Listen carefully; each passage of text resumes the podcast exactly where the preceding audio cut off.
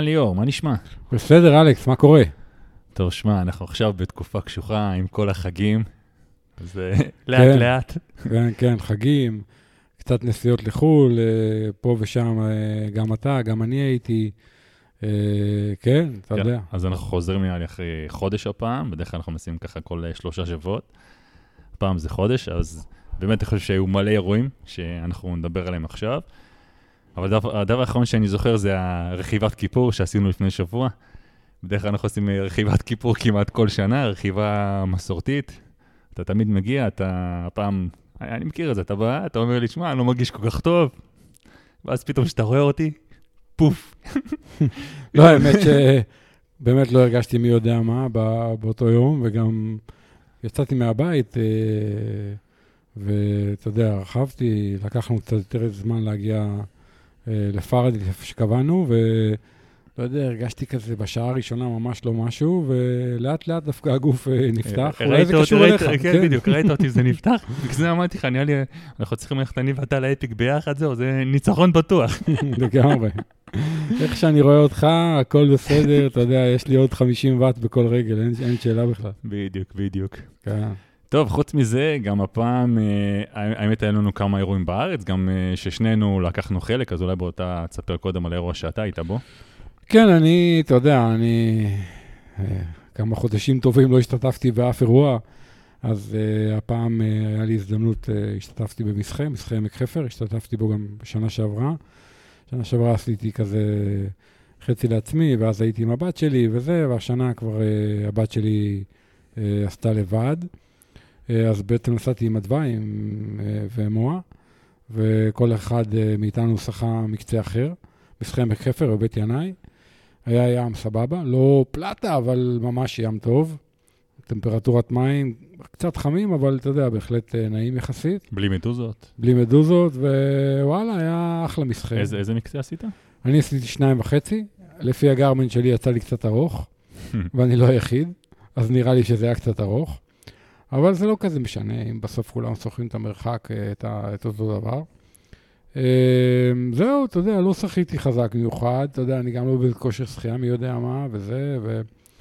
אבל אה, שחיתי, אתה יודע, נכנסתי למים, ונהניתי, שחיתי, אה, והיה מאוד מאוד נחמד, היה מאורגן ממש נחמד, אתה יודע, הקונספט במשחק, מה שאני אוהב, זה שאתה בא בבוקר, טיק טק, לוקח את הערכה, שם את זה על הרגל, יאללה, כן, כאילו... אין את כל הלוגיסטיקה הזאת מסביב, לא של האופניים, לא של השטח החלפה, נכון? אתה בא, הכל אה, מתקתק, גם אתה עושה, מסיים את זה, הולך. כן, כן, כן. הכל אתה- אה, מתקתק, גם הפודיומים שם נראה לי הרבה יותר מתקתקים, ונכון, לא... אז אה, קודם כל, בדיעבד גם אני הבנתי אחר כך שהייתי על הפודיום, אבל לא נשארתי, לא ידעתי. הבנתי שגם היה להם איזו תקלה עם המדליות שם, היה להם חסר מדליות אה. וזה, אוי אוי. אבל הבנתי שהם תקתקו את זה, שהפ- שהפודיום היה מאוד מוקדם, אני פשוט חששתי בכל מקרה שזה יהיה עד מאוחר, אז בכלל גם לא בדקתי. אה, אבל כן, הברוטו נטו מסחה, וזה בעיניי היופי, זה גם לא יקר וגם פשוט. אני כל הזמן אומר, אירועי ספורט צריכים להיות או קצה, או Keep it simple. כן. כאילו, אתה מבין מה אני מתכוון? בגלל זה אני חושב שגם תמיד אנחנו חוזרים לזה ואומרים, אתה יודע, נזכרים בעבר, אולי באירועים הביתיים האלה, היותר קטנים, אה, שאולי היום כבר פחות, יש אולי פחות מהם, שזה מה שנחמד, באמת הפשטות הזאת, נכון? אני מסכים איתך, אתה יודע, אני, אני אוהב תחרויות ריצה כאלה, תחרויות אופניים, שאתה בא, אתה יכול לבוא אשכרה חצי שעה לפני הזינוק, אתה מבין מה מתכוון? לקחת את הערכה שלך, רגע להתארגן ולצאת, כאילו, בלי יותר מדי, וגם לא יקר, ולא צריך את החולצות, ואתה מבין מה אני מתכוון? כאילו, פשוט, עם ה... שהמטרה היא להתחרות, כאילו, זהו, ו-to have fun, זהו, בלי לעשות מזה כן, יותר מדי. כן. אה, זהו, אתה גם השתתפת באיזה אירוע יותר רציני. כן, יותר רציני, כן, אבל גם, אה, גם אה, קטן כזה שגם הרגיש יותר ביתי, היה איזה אקוואטלון בסופש בקריית ים. האמת שקוני ארגן את זה, ובאמת היה, השתתפתי במקצה הארוך, קוראים לזה, 1.9 קילומטר שחייה, 21 קילומטר אה, אה, ריצה. ושמע, גם שבאתי, אתה יודע, הפשטות הזאת, שאתה לא צריך להתעסק עם האופניים, באמת, זה הדבר הראשון שחשבתי. פשוט הכל אה, מתקתק, אתה מארגן הכל אה, מהר מאוד. אה, האמת, היה לי, באתי עם תוכנית קצת אחרת לדבר הזה, פחות uh, בקטע תחרותי, אבל uh, יותר דווקא, אני חושב שסיפרתי כאן הרבה בפודקאסט על הקשיים שלי, בעצם לתרגם את השחייה שלה uh, בבריכה, למים הפתוחים. כן. אז uh, לקחתי כאן איזה פרויקט, ואמרתי שאני הולך לנסות גם כאן כמה דברים uh, בתחרות הזאת, שזה... פעם ניסיתי לשחות עם חליפה בלי שרוולים. תמיד אנחנו עם חליפה בלי עם, עם שרוולים, עם וטסוט. כן. שצריך להגיד שקודם כל זה לא חוקי לשחות עם וטסוט בתחרות הזאת ש... אה, שהשתתפתי, אז זאת אומרת, אני ידעתי מראש שאני פסול, גם תיאמתי את זה עם המארגנים מראש, ידעתי שזה מה שיהיה, אבל כאילו היה לי יותר חשוב הבדיקה הזאת. כן. אה, אז אה, באמת שחיתי עם החליפת חצי הזאת, שבעצם פשוט הידיים חשופות, בדרך כלל... וואטסוט סליבלס. וואטסוט סליבלס, שבדרך כלל מה שההבדל הוא, בדרך כלל זה גם קצת יותר איטי מוואטסוט רגיל, או איזה חמש שניות, אבל פחות רלוונטי כרגע. השחייה בסוף הייתה 2.4, גם כמו שאצלך. כן. אה, הייתה טעות קטנה במדידה. כן. אה, ושמע, אני חייב להגיד שהרגשתי הרבה יותר טוב אה, עם החליפה לא של רועי, זה ממש הפתיע אותי, גם ראיתי את זה בזמנים.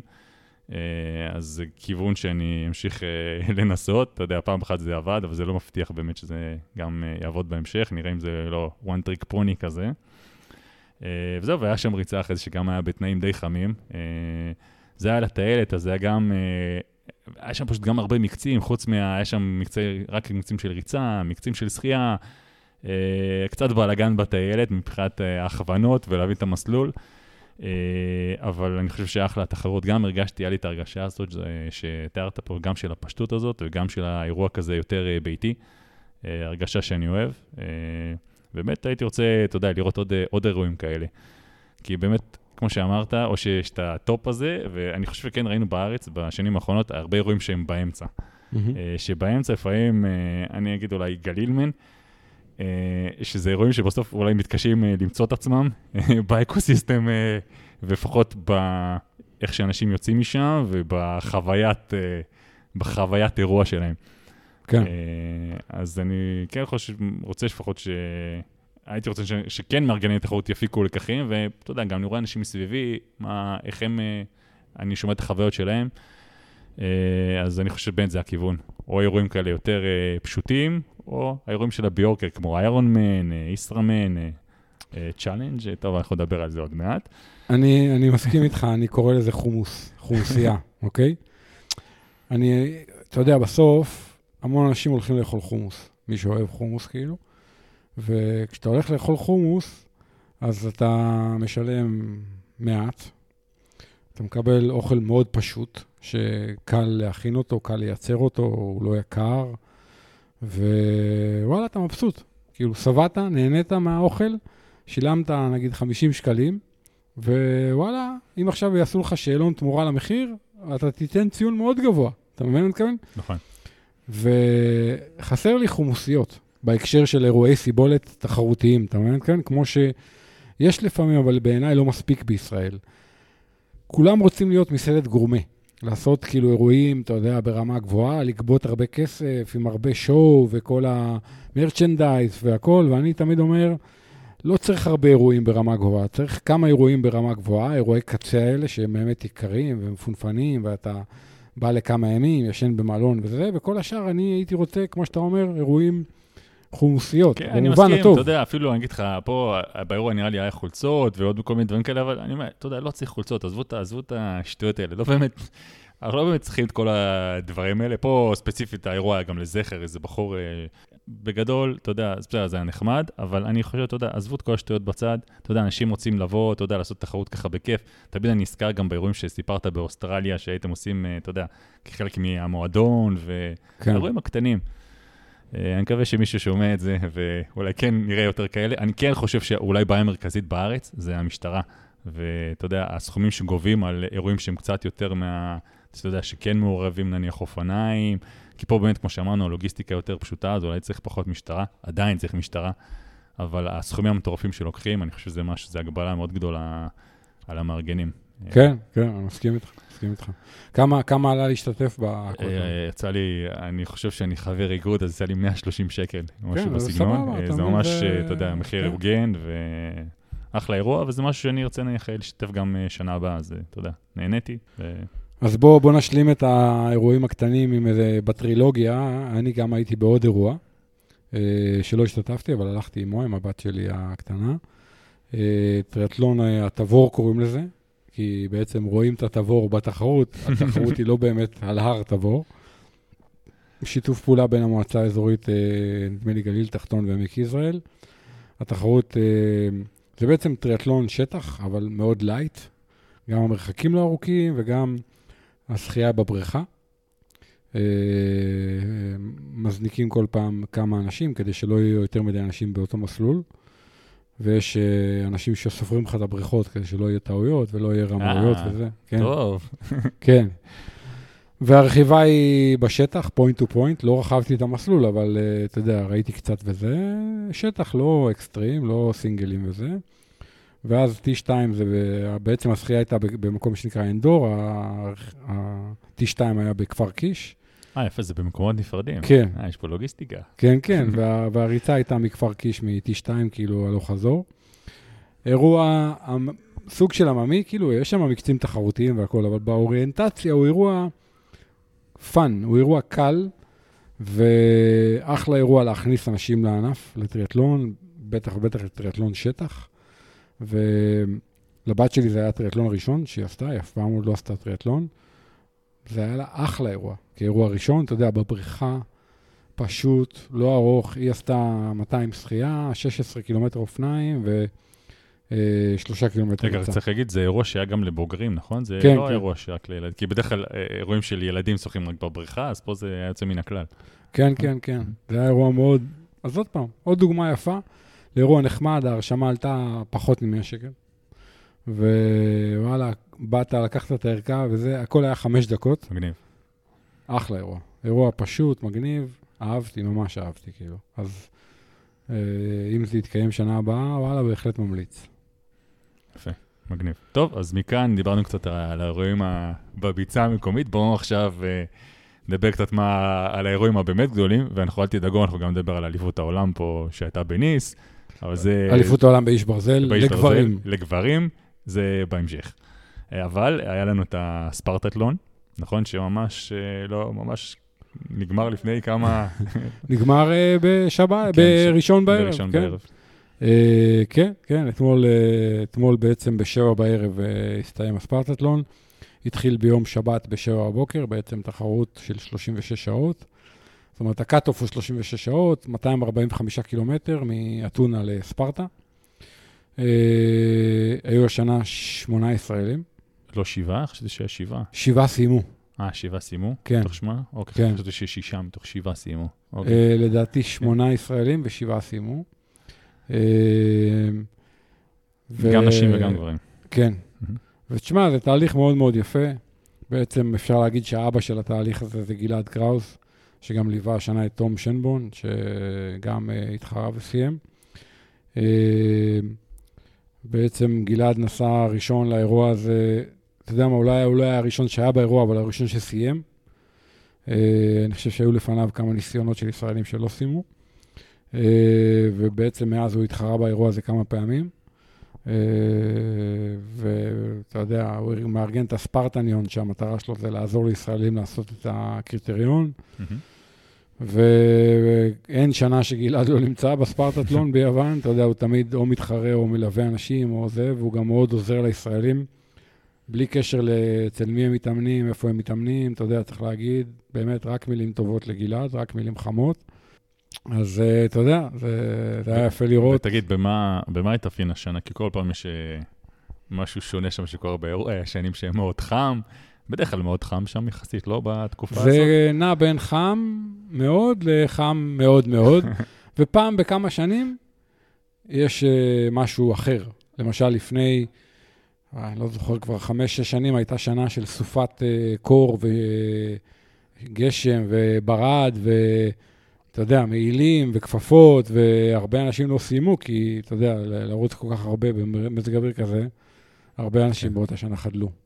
והשנה, מה, במה זה התאפיין? השנה עוד לא uh, תחקרתי עד הסוף uh, את הדברים, אבל תראה, נשברו שני שיאים. נשבר השיא לגברים ונשבר השיא לנשים. השיא לנשים נשבר בהרבה, והשיא לגברים נשבר גם אה, מכובד. וכשנשברים שיאים, זה אומר שכנראה התנאים היו יחסית בסדר. האמת, עוד לא הסתכלתי בספרטטלון, אחד הדברים המעניינים תמיד להסתכל זה כמה זינקו, כמה סיימו. בסוף זו תחרות שיש בה הרבה, הרבה מאוד uh, DNF. כן. זה מאוד תלוי בשנה, אבל זה יכול להגיע ל-70 אחוז DNF, אם זו שנה קיצונית. כלומר, בסוף 30 אחוז מסיימים, כן? אני חושב שהייתה שנה אחת שגלעד סיים, בשנה הראשונה שלו, והיו, מתוך 300 סיימו איזה פחות מ-100. וואו. כן. ויש שנים שאתה רואה פתאום 80 אחוז מסיימים, אז אתה אומר, אוקיי, כנראה שמזג אוויר, התנאים, וזה היה יחסית יותר טוב. אה, מספר המזנקים הוא 300 ומשהו, לא, לא זוכר אה, על ה... זה, אבל, אבל סביב ה-300-400 אה, איש. צריך קריטריון, ו... ויש כאלה שעושים קריטריון אוטומטי, ויש כאלה שעושים קריטריון שמצריך הגרלה. ואגב, אם לא סיימת, אתה יכול לעשות עוד פעם הגרלה וזה, ולנסות שנה אחרי זה עוד פעם. אבל אם אתה שלוש פעמים לא מסיים את הספרטטלון, אתה פסול. אה, ברצינות. כן, פסול אוי, for אוי. good. כן, אז אה, כן, כן. אוי, כואב, אה, כואב. כן, אני כן. מגיע, מניח שאם אתה מגיע לשם שלוש פעמים, אני- אתה אתה יודע, אני חושב על במה זה כרוך, עצם ההגעה לשם. זה, אתה יודע, כל כך הרבה השקעה, ולא לסיים שלוש פעמים זה מכה מכה רצינית, מכה אנושה. כן, כן, כן, כן, לגמרי. אז אה, שמע, אני עוד פעם, ברמה האישית, אני הכנתי השנה את תום שנבון, הכנתי אותו שנה שעברה, הוא לא סיים, הוא, הוא בעצם... אה, שנה שעברה הוא לא סיים. הוא לא סיים שנה שעברה, הוא נחתך בקאט-אוף בשלב מאוד מוקדם, הוא לא הרגיש טוב מההתחלה, ואתה יודע, לא הגיע בכלל לשלבים האחרונים, קשה וזה. ואתה יודע, עוד פעם, הפקנו לקחים, עשינו הרבה אה, הסקת מסקנות, גם על התהליך, גם על המרוץ עצמו, התנהלות ותזונה והרבה דברים, ו... והשנה הוא סיים, סיים גם בזמן בסדר גמור, הוא לא היה קרוב לקאט-אוף או משהו. אה, ואתה יודע, אני תמיד, אה, אתה יודע, אני תמיד אומר לאנשים שאני מאמן אנשים, אבל את ההשראה אני סופג מהמתאמנים, כאילו, אתה מבין? במידה רבה, כי, שמע, אתה רואה אנשים עושים דברים שאתה אומר, וואו, כאילו, אתה יודע, אני לומד מזה המון גם, גם ב- ב- בכל הרמות, אבל אה, אתה יודע, כל אחד שמסיים ספרטטלון, שמע, אני מסיר בפניו את הכובע, צריך להיות שם כדי להבין. זה מרוץ מאוד מאוד קשה, אני הייתי שם ב-2015. כן, אני זוכר, סיפרנו פה שכבר ליווית את אה, אריאל, נכון? באיזה שנה? כן, 2015? כן, ב-2015, בפעם כן. הראשונה של אריאל, שמע, אנשים קשוחים, ממש, כאילו, אתה רואה עד כמה החוסן המנטלי הוא פקטור באירוע הזה. שמע, זה מדהים. אה, וזה שיש שבעה ישראלים שמסיימים, זה מאוד יפה. גם אתה רואה שמתוך שמונה, שבעה סיימו, וגם, אתה יודע, אנחנו על המפה כאילו, אתה מבין? זאת אומרת, כמו שקורה קצת באיירומן, אה, אתה יודע שיש שיפור לא רק בכמות של האנשים, אלא גם בשיפור באיכות ביצוע. אני חושב שקורה גם בריצה, אנחנו רואים את זה גם במרתונים, ואתה יודע, כן, אז להבדיל. כמו שאמרת עם תקרת הזכוכית, אני מניח, נכון? שזה, אתה רואה. שאנשים סביבך עשו את זה, אז איכשהו זה נותן לך את היצר, כן? איכשהו גם לנסות לשבור אותה ולהגיע לשם, נכון? זה... לגמרי, לגמרי. אז אה, שמע, זה יפה, ממש יפה. ועוד פעם, אתה ואני, לא, זה לא המיין ספורט שלנו, אולטרה וזה, אבל כשאתה רואה את זה, שמע, זה יפה ומעניין ובאמת מרשים בעיניי. מגניב, מגניב. טוב, ומכאן בואו נדבר על ישראמן Challenge. כן? על ההכרזה, כן? כן, אה, כן, כן. טוב, אני מניח ששנינו שמענו, אתה יודע, שמועות על זה אה, בשבועות האחרונים לפני שזה כבר אה, יצא אה, לפועל. אה, אני חושב שבמשך השנים, אה, הרבה פעמים היה ניסיון אה, לייצר את החיבור הזה בין אה, שתי הגופים. שמע, זה מגניב, כאילו, אני אומר, אה, לפחות מבחינת, אה, אתה יודע, זה ת- כן, קודם כל צריך להגיד איפה רייסרמן נמצא היום, שזה, אני חושב שזה גם שייך ל-RGE, איך קוראים לקבוצה, למי- ששייך ערוץ הספורט לדעתי, יש שם כל מיני, אה, ישראמן מאורגן על ידי שוונג. כן, RG הם חלק משמעותי בבעלות על שוונג. אה, אתה יודע, גוף תקשורת מאוד רציני, אחד הגופי תקשורת הכי רציניים בישראל. אה, לאורך השנים, הישראמן עבר הרבה, אתה יודע, שינויים ותהפוכות, אתה יודע, מימי יוסי מילמן ויוסי מלמן, ו... ועד ה... זה ששוונג לקחו את זה בבעלות מלאה. אה, וגם אז היו ניסיונות, היו ניסיונות גם עם איירומן לעשות איזשהו חיבור, והיו ניסיונות עם צ'לנג' בזמנו לעשות חיבור, וניסיונות שלא עלו יפה, והנה, כן. 2023 זה קורה. צ'לנג' גם, צריך לזכור, זו חברה מעניינת, זו חברה שהתחילה מצ'לנג' רוט. שגם צ'לנג' רוט זה סיפור מעניין, כי זה. פעם היה איירומן בכלל. נכון. היה איירומן ג'רמני. איירומן ג'רמני. ורוט רבו עם Ironman, והפכו את זה לאירוע עצמאי, שקראו לו Challenge Roth, ואתה יודע. ואז רוט רבו עם רוט. לא, רוט לא רבו עם רוט, אבל... אבל אה, הצ'אלנג' די, כאילו, אפשר להגיד שרוב הצ'אלנג'ים, כאילו Challenge Roth היום זה משהו יחסית נבדל מכל הצ'אלנג'ים האחרים, זה מנוהל נראה לי בצורה עצמאית. כמו ארומה. אה, כמו ארומה, בדיוק, זו הדוגמה הכי טובה. זה קצת כמו ארומה. ארומה תל אביב וכל שאר הארומות. בדיוק, אז כאילו נכון. קוראים לזה ארומה, יש אה, הרבה מכנה משותף בתפריט, אבל זה, אתה יודע, זה גוף שונה. אה, כמו שאני אומר, אתה לא יכול לשלם כרטיס של ארומה ישראל בארומה תל אביב, ולהפך. אז צ'לנג' uh, היום זה אותו ברנד כאילו, אבל אתה יודע, זה, וזה קשור לרוט, אבל זה גם גוף עצמאי לצורך העניין, הגוף שמריץ את התחרויות ברחבי העולם. ו... והחיבור הזה עכשיו עם הישראמן, לדעתי הוא מעולה, מכל כן, הבחינות. כן, אני גם חושב, אני גם חושב שזה נותן פה הזרקת כסף רצינית. לפחות, אה, אבל אנחנו יודעים שבכל מקום שיש כסף, זה גם מביא אנשים מתחרים הרבה יותר רציניים. גם פה אני חושב שראיתי שיש אה, אה, פרס כספי בסך של 134 אלף יורו, משהו כזה, שאולי יחלק, יתחולק בין המנצחים, שזה... 134 אלף שקל. אה, 134 אלף שקל? כן, פרס כולל. אה, אוקיי. אוקיי? כולל הכל. שזה גם בסדר כן. גמור. בוא נגיד, עד היום לא, לא היה משהו כזה. לא, לא, לא. לא, לא זכור לי סכומים כאלה, ואתה יודע, אני חושב שאנחנו כל, כל שנה שם.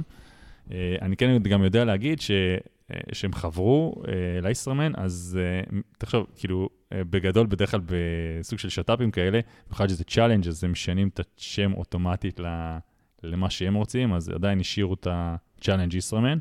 וגם המסלול יישאר כמו שהוא. אין, לא יהיה שום שינוי במסלול, שזה גם, אה, אתה יכול להגיד באיזושהי צורה מאוחרת שזה מפתיע, אבל אני דווקא חושב שאתה יודע, מה שעושה את הישראמן זה, זה המסלול, אתה יודע. זה המסלול הזה בערים של אילת, ואתה יודע, נהיה לי חטא אה, לשנות אותו, ודווקא זה יגרע מהאטרקטיביות של האירוע. אה, אז בקטע הזה, זה גם, אני, אני שמח שזה כאילו נשאר כאילו בבסיס שלו כמו, כמו שהוא היה. Uh, אני חושב שכבר שנה שעברה דיברנו על, על איך שהם מאוד כאילו השתפרו, ב, אתה יודע, בהכל, לפחות בנראות, באיך שהאירוע, אתה יודע, האירוע כן עלה מדרגה. ומעניין יהיה לראות, אתה יודע, גם השנה, מה הבוסט הזה גם של Challenge ייתן ומה מה, מה נראה עוד. Uh, אני כן מקווה באמת לראות uh, מקצוענים ברמה גבוהה, כי אתה יודע, יש את הכסף, אז uh, מעניין אותי כבר מי, מי יבוא. כן, אני מסכים איתך, אני חושב שזה מבורך מכל הבחינות. אתה יודע, אני... ברגע שזה התפרסם רשמית, שלחתי הודעה לחגי אשלגי משוונג, כתבתי לו, שמע, מברוק, שאפו, שאפו. Uh, בעיניי זה מבורך, זה טוב לנו כספורטאים, למאמנים, לקבוצות, זה טוב, אתה יודע, כי יש פה פתאום עוד אירוע, טריאטלון, שהוא, אתה יודע, מין אינטרנשיונל ברנד כזה. Uh, אז יש את איירומן טבריה, ועכשיו יהיה את איסטרמן צ'לנג'. שני אירועים כאלה, וואלה, זה יפה. בישראל זה, זה אחלה. אה, ובואו נראה מה זה יעשה לתחרות. אני חושב שזה נהדר. כן, אני גם חושב, אני סתם גם פתאום קפץ לי לראש, שבאמת אני חושב שברגע שיש עוד בוסט כזה לתחרות, אה, של משהו שמגדיל אותה עם ברנד כזה, אז אני חושב שגם ממשרד התיירות אולי יש עוד אה, תקציבים מסוימים שהתחרות יכולה לקבל, שזה אולי משהו שגם איכשהו יתבטא, אתה יודע, בתחרות עצמה, שזה גם יהיה מעניין. כן, לראות. יש מצב. אני לא יודע אם יתקבלו או לא, אבל זה בדרך כלל המצב. כן. אה, אחלה. טוב, אה, אז נראה לי שהגענו לרגע, לא? לדבר קצת על אליפות העולם. אה, בניס, שזה כבר נראה לי מזמן, אבל פשוט לא הקלטנו כן, כבר כן, כמה כן, שבועות. כן. כן. יאללה. אוקיי, אז בואו ככה נתחיל מההתחלה. קודם כל, אולי באמת הפייבוריטים, אני חושב שגם דיברנו כאן על הפייבוריטים לפני, מה, מי אנחנו חושבים שיכול שם להיות במיקס. אה, יאן כמובן, שזה בעצם הייתה התחרות האחרונה שלו. אה, אתה זוכר שהימרתי על פטריק לנגה? כן. היית מאוד קרוב, זה היה הימור טוב. כן, אבל לא מהסיבות האלה, לא, לא חשבתי שככה זה יתפתח. באמת, אני חושב שכל מה שחשבתי שיקרה פה בתחרות, אה, לא קרה. אה, באמת, קודם כל, המסלול הזה ערבב את הכל, ערבב את כל הקלפים, ואני חושב שזה כן נראה לנו, כי באמת, אה, גם, אתה יודע, דנו על זה הרבה.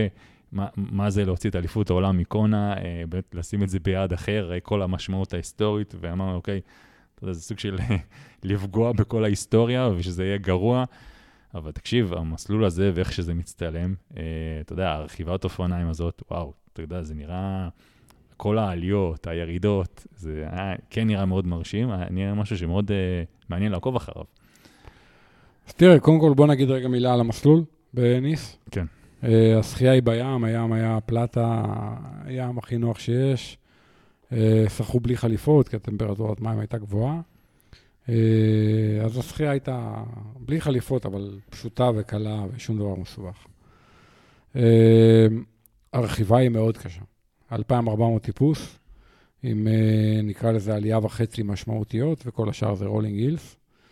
אבל מסלול לא פראייר, גם פיזיולוגית וגם טכנית. כאילו, צריך לדעת לרכוב, לא רק uh, ללחוץ על הפדלים, גם לפנות, לרדת ירידות. כן, ו... אפילו לפני זה, הרי דיברנו פה על האם מי שבא עכשיו להתחרות בקבוצות גיל, האם כדאי שיתחרה עם אופני, אופני כביש או אופני נגש, ואמרנו שכנראה נראה שכדאי יותר להיות אופני כביש. זה אה, לא, לא מה שאני חשבתי, אה, זה לא מה שאני חושב, אני לא, לא, לא, אני גם לא חשבתי את זה אז וגם לא חושב את זה היום, אבל אני אמרתי, ואני אמשיך להגיד את זה, שזה מאוד תלוי בן אדם.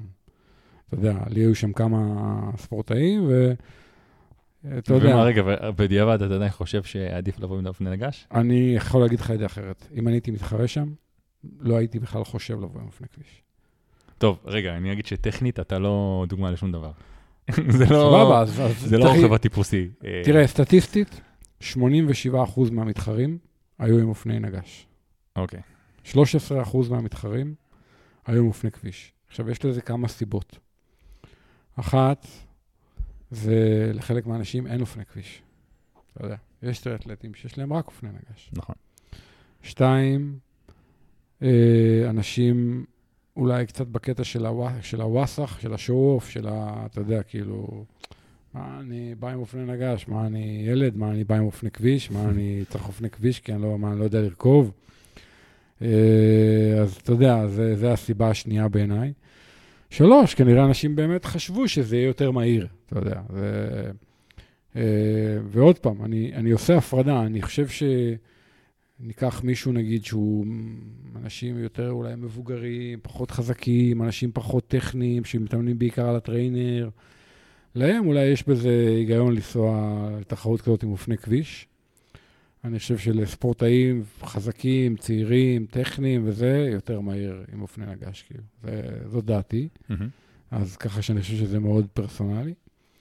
אה, אז הרכיבה היא רכיבה מאוד הררית וגם מאוד טכנית. והריצה היא מאוד שטוחה, אה, חמה, על הטיילת. זהו, בלי שום כיסוי מהשמש, כן, פתוח. כן, כן. כן. פלט, פנקייק פלט, כאילו. אין, אין אה, כלום, אין עלייה בכלל. שזה לא תמיד כזה טוב. כן, רגע, צריך להגיד, זה ליד הים, על החוט שם, והחום, אה, גם עושים את שלהם בטוח. כן, כן, 30 מעלות והכול. אתה יודע, היה דבוקה גדולה בשחייה. אה, שיאן היה חלק ממנה. ולהבדיל מהוואי, זה מאוד מהר התפזר. בגלל המסלול שהוא גם טכני וגם קשה פיזיולוגית, ויש איזו עלייה משמעותית שמגיעה בשלב מוקדם ברכיבה. די מהר הכל התנפץ. ו... ולמשל, ספציפית יאן, הוא די מהר לא היה במשחק. בוא נגיד שעה אחרי כן. תחילת הרכיבה, כבר הבנו שהוא אבל אני, לא אני חושב ש, אני חושב שאם נדבר על יאן, אני חושב שקרו שם כמה, כמה אירועים שכן אולי בסוף גם גרמו לזה. קודם כל בשחייה נראה לי הוא כן היה מרוצה איך שהוא יצא מהשחייה, אבל יש לו את הקטע שתמיד אה, הוא שוחה עם, אה, פה, כמו שאמרת, לא היה חליפות, אז בדרך כלל שמים סקינסות, מין משהו עדיין, מין אה, חליפת כזאת יותר דקה, אה, אבל עדיין אתה צריך להוריד אותה, ואז אתה נשאר עם החליפה שלך מתחת חליפת טריאטלון. הוא בדרך כלל שוחה עם החליפת טריאטלון מקופלת בפנים. אה, שזה, ש, שכבר דיברנו על זה כאן, שאתה מוריד את הסקינסוט הזה, אתה צריך לעלות על עצמך, על גוף רטוב את החליפה הזאת, שגם ככה סופר צמודה. כן. אה, אז הוא שם משתמש במין, אה, זה דווקא היה מעניין לראות, פעם ראשונה אני רואה אותו עושה את זה, מין שקית פלסטיק, כנראה להלביש, אתה בדרך כלל בעבר, כנראה שהוא היה יותר צעיר, הוא לא היה משתמש בשום שקית. כאן הוא השתמש בשקית הזאת, ונראה שהוא משך, או כנראה זה לא התלבש לו על הגוף טוב, הוא הביא כנראה משיכה לח... לחליפה. קרע מאוד חזק את החליפה הזאת, את חליפת טריאטלון שלו בצד, שזה גם משהו סופר לא אופייני לו ככה. פרסומת לא טובה לרייזון, כן, לא? פרסומת לא טובה לרייזון. אה, וכבר אז אני בטוח שזה משהו שכן מכניס אותך ככה לבלבלה קצת ככה כבר ב-T1. יותר מאוחר, אה, חושב אולי ב-50 קילומטר לתוך האופניים, אה, עף לו הבקבוק תזונה. שזה גם משהו ראו את זה בשידור, כן. כן, שזה משהו סופר לא טיפוסי ליאן. ואני חושב שהשילוב של כל הדברים, וכנראה שהוא ראה שהרכיבה בקצב מטורף והוא רק מתחיל לאבד זמן, השפיעו לו וגרמו לו אה, לכוונן אה, מסלול מחדש, אבל אולי נמשיך לדבר על המסלול הזה אחר כך ונתמקד בשאר המתחרים, או שאתה רוצה לדבר עכשיו על יאן? אני אגיד לך עוד, בואו, כבר התחלנו לדבר על יאן, בואו נדבר רגע מילה על יאן. שני דברים. אחד, אה, הוא התאמן באנדורה. אז הוא התאמן במסלולים מאוד, עם מאפיינים מאוד דומים למסלול בניס, מבחינת עליות והכול, ירידות, טכני וזה. אה, והוא התאמן בגובה. חלק מהרעיון היה, בעצם יאן עבר לגור בגובה לפני כמה שנים, כדי אה, להשיג עוד איזה יתרון פיזיולוגי, אבל מאז הוא לא הספיק ליהנות ממנו, כי קורונה, מה קורונה, כן, ואתה כן. יודע. אה, ושמעתי, אני לא זוכר באיזה פודקאסט דיברו על זה, שאולי בעצם זה היה טעות להתאמן באנדורה, כי לתחרות כזאת צריך גם לעשות הסתגלות לחום. ויכול להיות שאת זה הוא לא עשה. אבל מה, כבר כך מוקדם, כבר כך לא מוקדם. יודע, אבל. זה, אתה יודע, זה היה, כשדיברו על זה אמרתי, וואלה, יש פה איזה נקודה. כן. יש פה איזה נקודה. בסופו של דבר, יאן די מהר בתחרות הבין שהוא לא בתחרות. בוא נגיד, אחרי שעה וחצי, שעתיים ברכיבה, זה כבר היה ברור שהוא לא בכיוון, כן. כי הוא איבד זמן להרבה אנשים. בשלב מסוים ראיתי שם 12 דקות פער מהראשון. זה כן. משמעותי מאוד, מאוד. כן, כן, זה היה, ואתה אומר, אוקיי, משהו לא זה, הוא לא במיטבו. ואז הוא סיים את הרכיבה בפער די גדול מהראשונים, וירד לריצה, ואז הוא הפך את הריצה לאיזה מין ריצת אה, ראווה כזאת, אתה יודע. כן. standing ovation של אה, 42 קילומטר. אה, וכאילו, אתה יודע, זה היה נראה מאוד יפה ומאוד זה. הכי כיפים שם במהלך הריצה, כן. עודד מתחרים. אני אגיד לך, זה הכי לא כאילו... ים בעולם. כאילו, לי זה קצת צרם, אני אגיד לך למה. כי אני חושב שהוא בא לתחרות הזאת, הוא בא כדי להתחרות. אני לא אגיד הוא בא לנצח, למרות שאני חושב שהוא כן, הוא בא לנצח. הוא כן בא אחרי מילווקי, ואתה יודע, כן. אני חושב שהוא כן, הוא כן בא לנצח. ותוך כדי הוא ראה שהוא לא בכיוון, ואז הוא עשה איזה switch, שהוא גאון בדברים האלה, והפך את זה ל... תשמע, אני באתי לעשות פה מצעד אה, ראווה, standing ovation. כאילו, זה מה שתכננתי מראש, כאילו, אתה מבין? כן, אבל אני לא חושב שזה מה שהוא תכנן מראש. לא, לא, אני די ואני, בטוח שזה לא... אתה יודע, היה לי קשה עם זה, כאילו, אתה מבין מה אני מתכוון? היה לי קשה עם זה, כי אם מראש יאן היה אומר, אני, אני בא להשתתף, בשביל לחלוק כבוד לענף, למתחרים, אני הולך לקחת את זה באיזי וזה, גם אז זה היה קצת נראה עקום, אבל איכשהו היה לי יותר קל להתחבר לזה.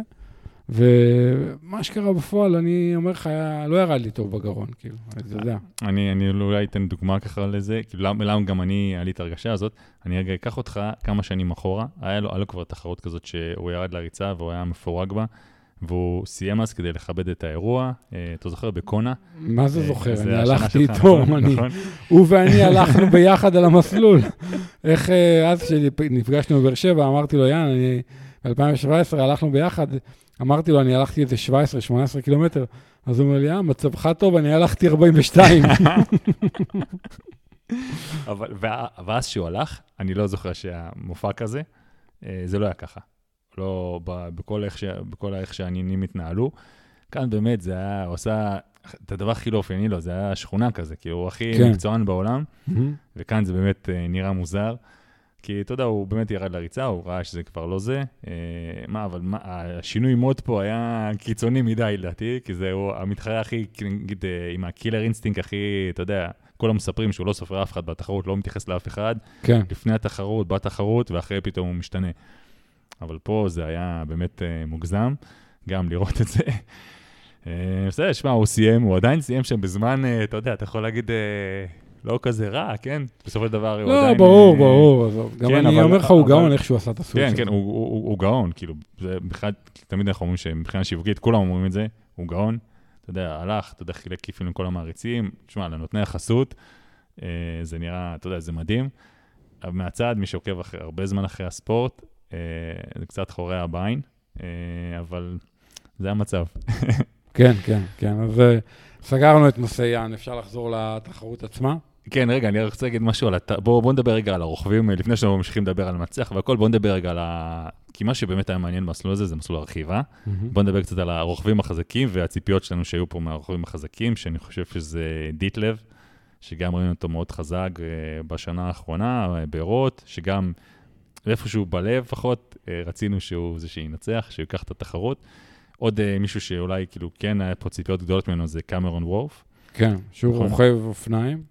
ועוד. אה, ועוד אה, היה כמה חבר'ה צרפתים שחיו שם על המסלול, נראה לי. כן, אה, שהיה ליאון שווליר וכל מיני, אה, גם רודי, האמת רודי גם עשה אחלה תחרות. קלמי מיניון, כן, כן. כן. אה, אז בואו בואו בוא נתייחס אליהם. אז תראה, קודם כל, אתה יודע, ידענו שהתחרות הזאת היא תחרות לאירופאים. זה מסלול לאירופאים. בפועל, שמונה מתוך העשרה הראשונים היו אירופאים. כן. ואתה יודע, זאת אומרת, זה חשבנו שזה יקרה, שהאירופאים יש להם יתרון גדול גם בעליות, במיוחד בטכני. נכון. אתה יודע, האמריקאים אומרים על עצמם, אתה יודע, האמריקאים, קנדים, אתה יודע, סם לונג וסנדרס, וזה, הם צוחקים על עצמם שהם לא יודעים לרכוב. הם חזקים לאללה בקו ישר. בדיוק, בקווי שער. בהוואי או בטקסס או בזה, אבל כשמגיע לטכני ועליות וזה, הם פחות uh, חזקים.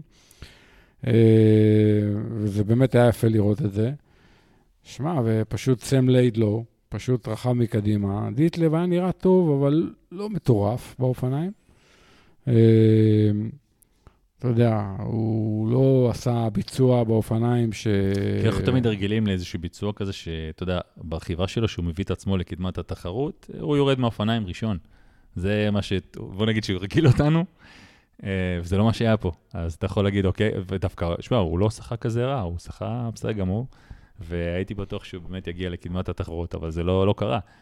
שזה עוד פעם, אתה יודע, רק אולי אה, מגדיל את הביצוע של ליידלו פה, שהוביל ככה את, ה... את כל הרכיבה. צריך להגיד אה, לגבי וורף, שאני לפחות כל הזמן ככה שהסתכלתי בספליטים, אמרתי, רגע, איך יכול להיות שהוא לא מצמצם? אני רואה שהפער נשאר אותו פער, אז מסתבר שהוא התרסק אה, בירידה. כן, אה, ש, שאגב, זה עוד, אתה יודע, משהו שמראה כמה המסלול שם טכני, ואתה יודע, כי הוא רוכב, הוא רוכב אה, פרו-טור, נכון? אפשר להגיד שהוא רוכב, אה, הוא רוכב אה, מנאוס. כן. אז שהוא התרסק בירידה, אתה יודע, כנראה שהוא גם לקח שם סיכונים רציניים בירידה הזאת, אבל זה, זה לפחות מסביר, זה מה שמסביר עוד, אתה יודע, את הרכיבה שלו, שהיא לא הייתה כמו שהיא בדרך כלל. וזהו, אני חושב באמת, מי שפה הכי הפתיע אותי זה ליידלו, למרות שאתה יכול להגיד, אוקיי, הוא סיים פעם שעברה במקום השני. אה, הוא כאילו עקף את אה, בלומנפלד, ואתה יודע, אז הוא מאוד הפתיע אותנו, הרמנו גבה פעם קודמת.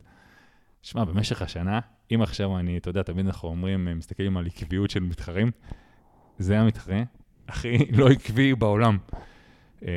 נכון, הוא ניצח תחרויות יותר כאלה שהיה שם פחות מתחרים, ואז אמרנו, אוקיי, טוב, אתה יודע, אין שם שדה כמו שהיה פה. אה. אה, איפה זה היה? בתחרות אה, ההררית. אה, לנזרוטי? לנזרוטה. אה, הוא לא סיים. כן, ואז אחרי התחרות הוא אמר שהיה לו משהו בכבד, והיה לו איזשהו משהו בכבד. איזה משהו, אני לא זוכר בדיוק את התיאור המונח הרפואי, אבל זה בדרך כלל דברים שלוקח זמן להתאושש מהם. שלושה שבועות לפני התחרות, היה לבן אדם קורונה. הוא לא... החוסר יציבות הזה, ופתאום להגיע לתחרות, לתת כזה ביצוע מטורף. שמע, ליאור, אני עוקב הרבה שנים אחרי הספורט. שמע, אני, אני גם בטוח שהוא נבדק, אתה יודע, אחרי התחרות, הוא המנצח של התחרות, אבל זה הדבר הכי מוזר בעולם. אני, להגיד לך שאני שלם עם הניצחון הזה, אני הכי לא שלם עם זה בעולם, כי משהו פה נראה לי, לא, לא יודע, נראה לי מוזר. אני אגיד מוזר, כן.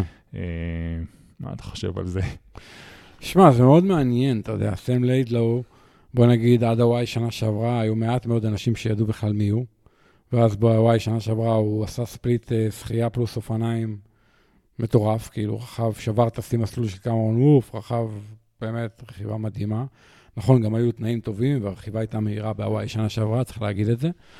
אבל... אה, ואז, אתה יודע, במשך כל השנה הוא בגדול לא פגע. לא פגע בלשון המעטה, אתה יודע. לנזרוטי, ברוט הרי הוא אה, שם נכון, עצר. גם נכון, גם לו ברוטו, משהו, הצגה כן. גם שם, היה לו פציעה. אז אני לא מבין, הכל זה הצגה. איך, איך בן אדם של הקורונה לפני שלושה שבועות, אז אתה, אוקיי, יש כאלה שיגידו קורונה זה לא... אז אוקיי, אני לא אתייחס לקורונה. בעיות בכבד, כל מיני דברים, אתה יודע, כל מיני פציעות, אני חושב גם באכילס היה לו איזה משהו. גם, אתה יודע, אני זוכר שאפילו באינסטגרם, הוא, אתה יודע, הוא העלה תמונות וזה, ואז איזה פרו כתב לו, איך, איך התאוששת מזה כל כך מהר? איך, איך, איך, כאילו, היה לי, הוא כותב לו, היה לי את אותה פציעה, איך הצלחת להתאושש מזה תוך, אה, אתה יודע, זמן כל כך קצר? כן. אני יודע איך אנשים בדרך כלל מתאוששים מהר מפציעות, יש אה, כמה דרכים.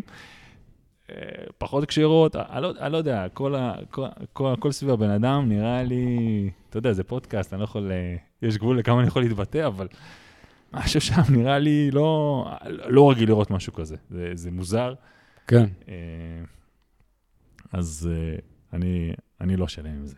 אה, אוקיי. אבל אני כן אה, שלם עם מקום שתיים, שזה פרטק לנגה, אה, שבעצם... הרץ אה, הכי טוב בענף הרץ היום. ביפר, עשה ריצה של 2.32, אה, אחרי שבטבריה הוא רץ 2.30.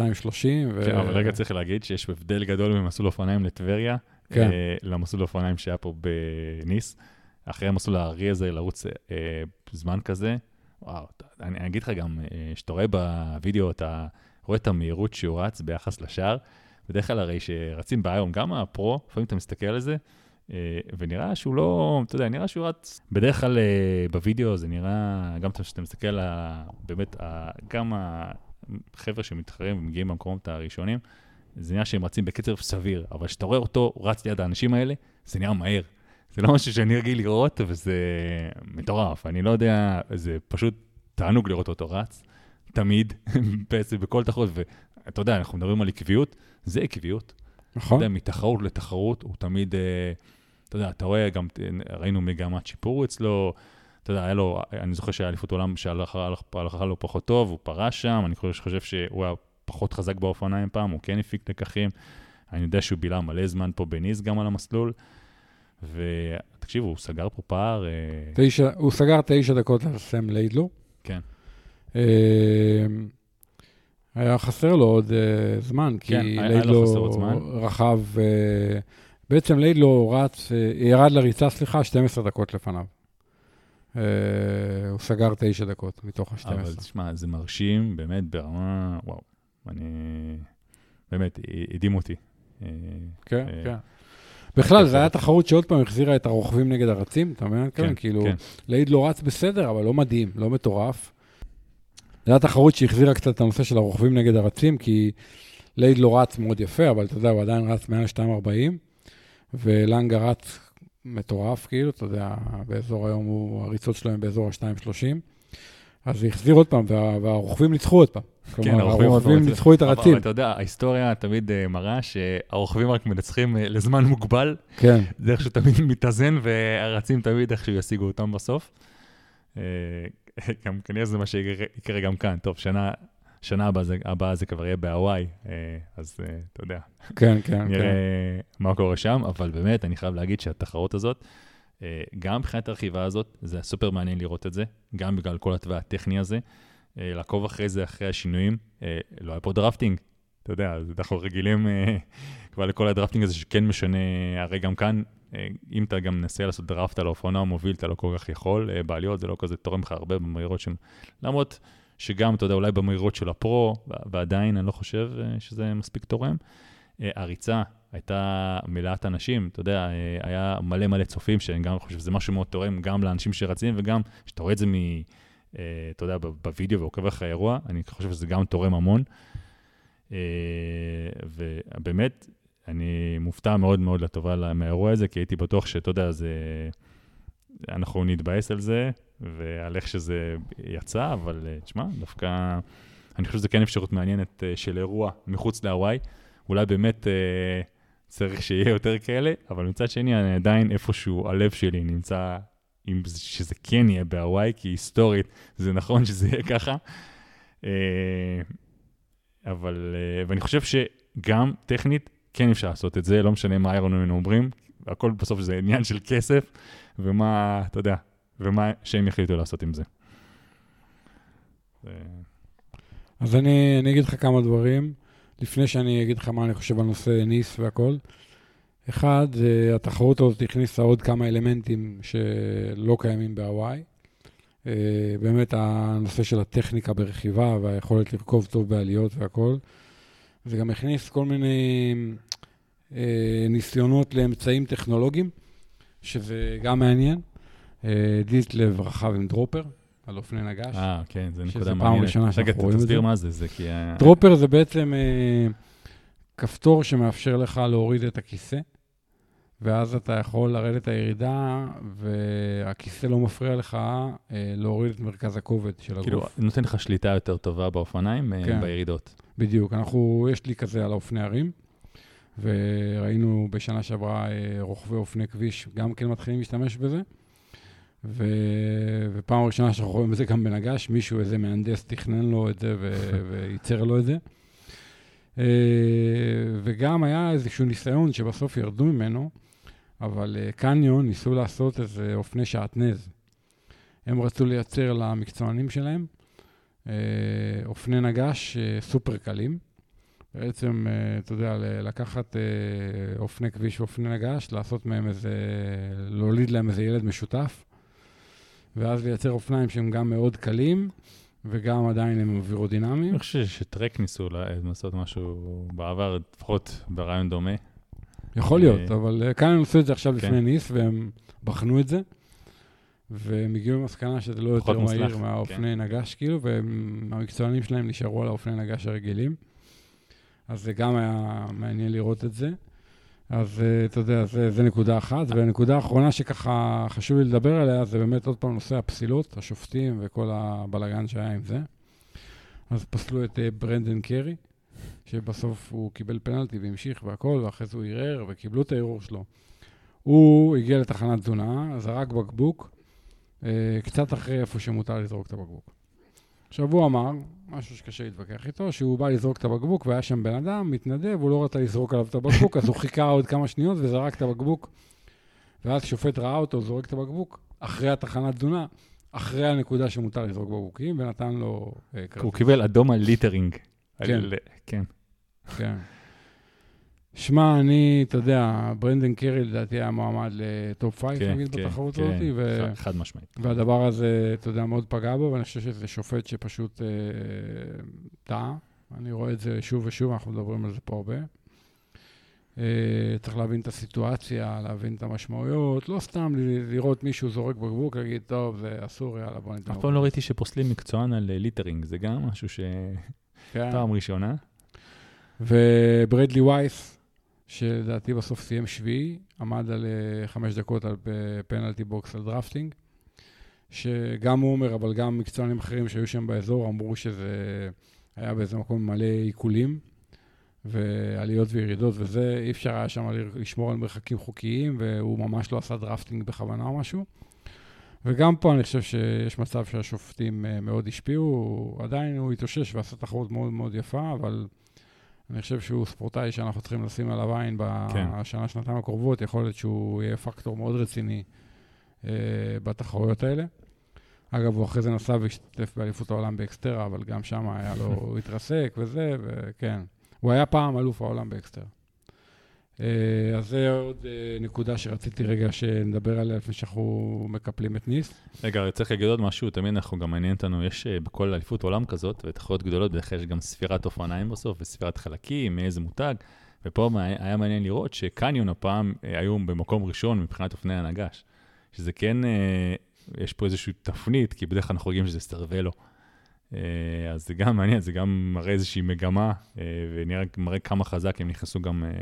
לשוק הזה של הנגש. כי באמת, אני, בשונה מחברות אחרות היום, אני חושב שיש להם כן מיקוד מאוד חזק בנגש.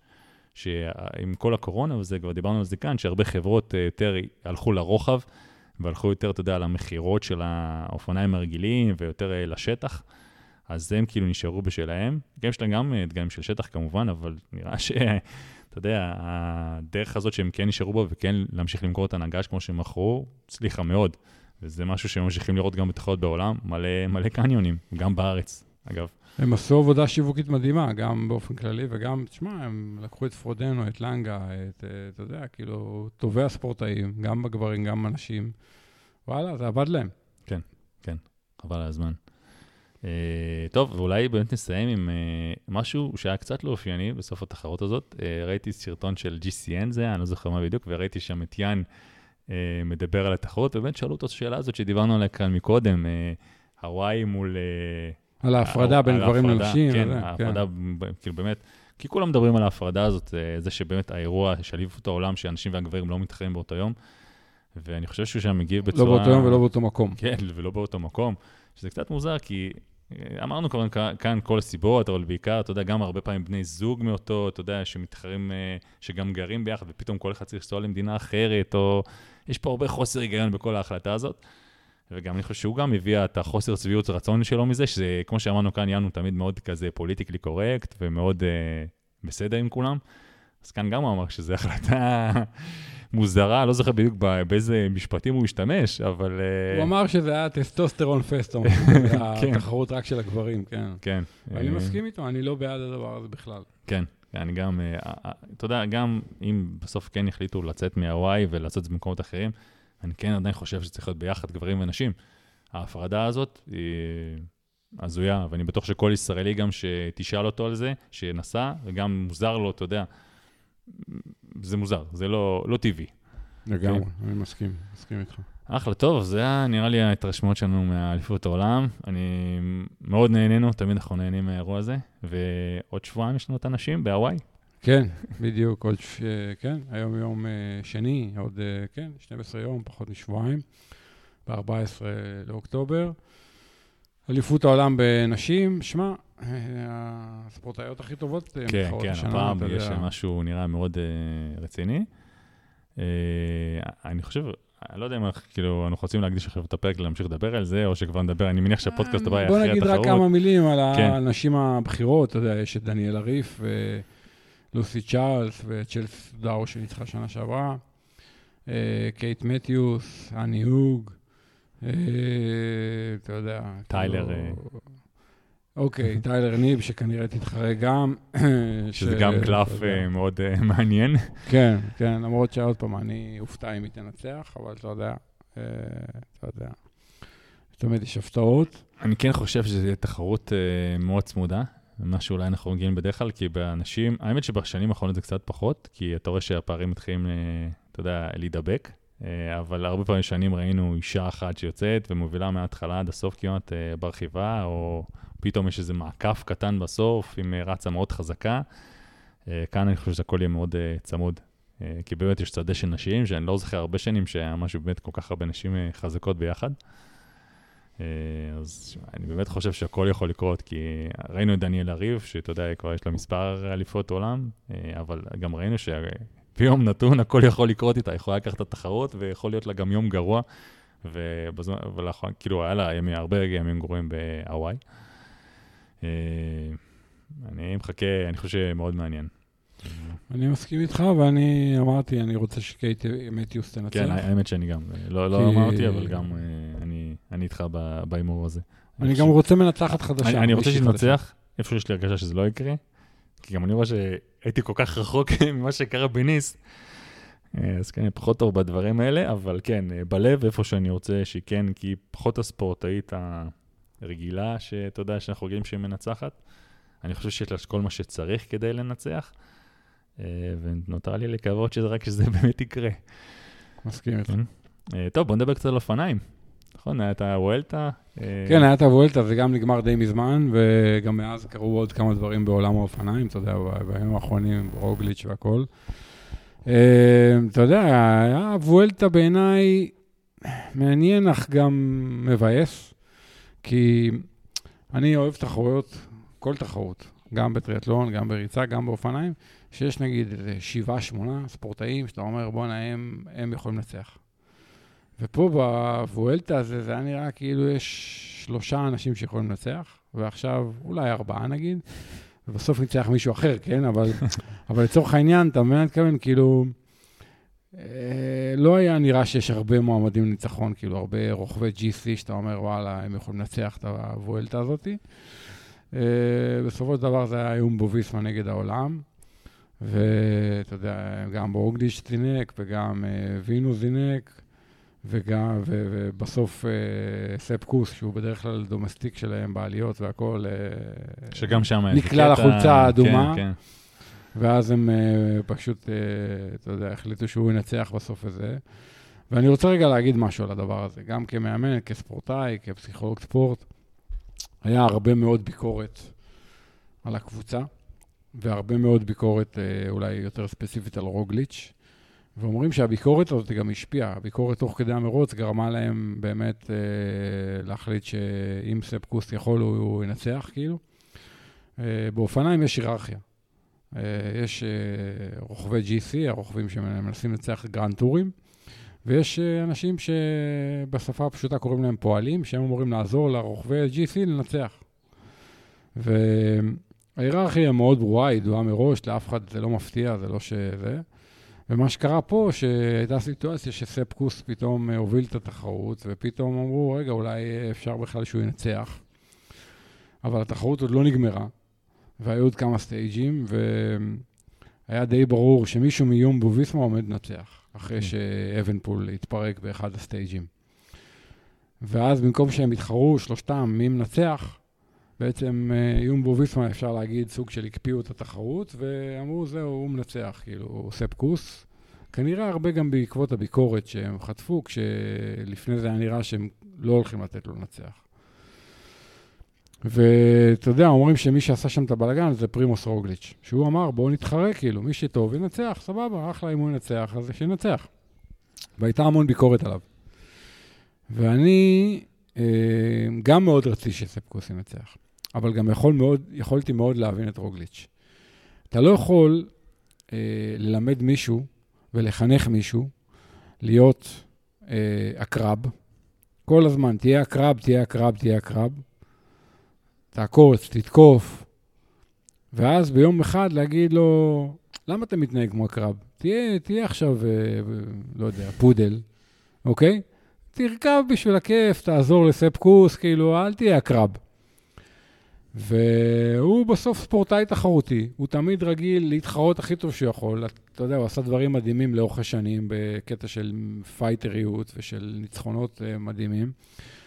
ופתאום, כאילו עכשיו, אה, ציפו ממנו להתנהגות אחרת, התנהג, אתה יודע, התנהגות שונה ממה שציפו ממנו ומה שהוא הנחיל והנחילו לו לאורך כל השנים.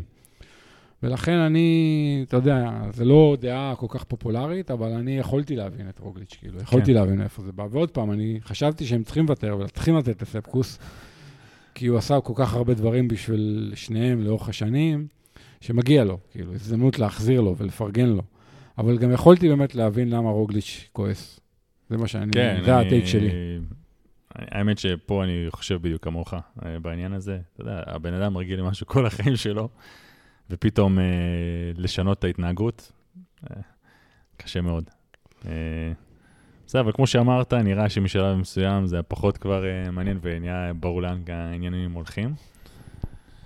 אה, וזה היה מבאס, כי היה באמת איזה stage שאבנפול, הרי הוא רכב ממש טוב. התחיל ככה קצת להיסדק, התחיל להיסדק איזה יום, ואז יום אחד הוא התרסק לגמרי, כאילו הוא איבד מלא מלא מלא זמן, ואז זהו, נגמרה התחרות, והוא התחיל לצאת לבריחות, ונתנו לו לצאת לבריחות וזה, כאילו זה כבר לא היה מעניין. התחרות עצמה הייתה, הייתה כבר סגורה. מי מהשלושה של אה, יומבו ויסמה ינצח, זה בגדול היה הסיפור.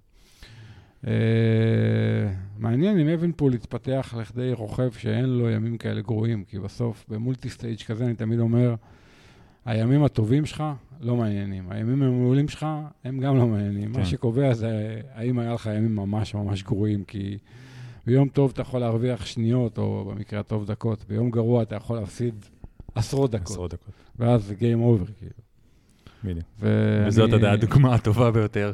כן, כן, אני רואה את זה אפילו באפיק או בסמרתון, בטח ובטח בקייפ אפיק, כאילו, אתה צריך להימנע מימים ממש גרועים. זאת המטרה הראשונה. זה... קל להגיד.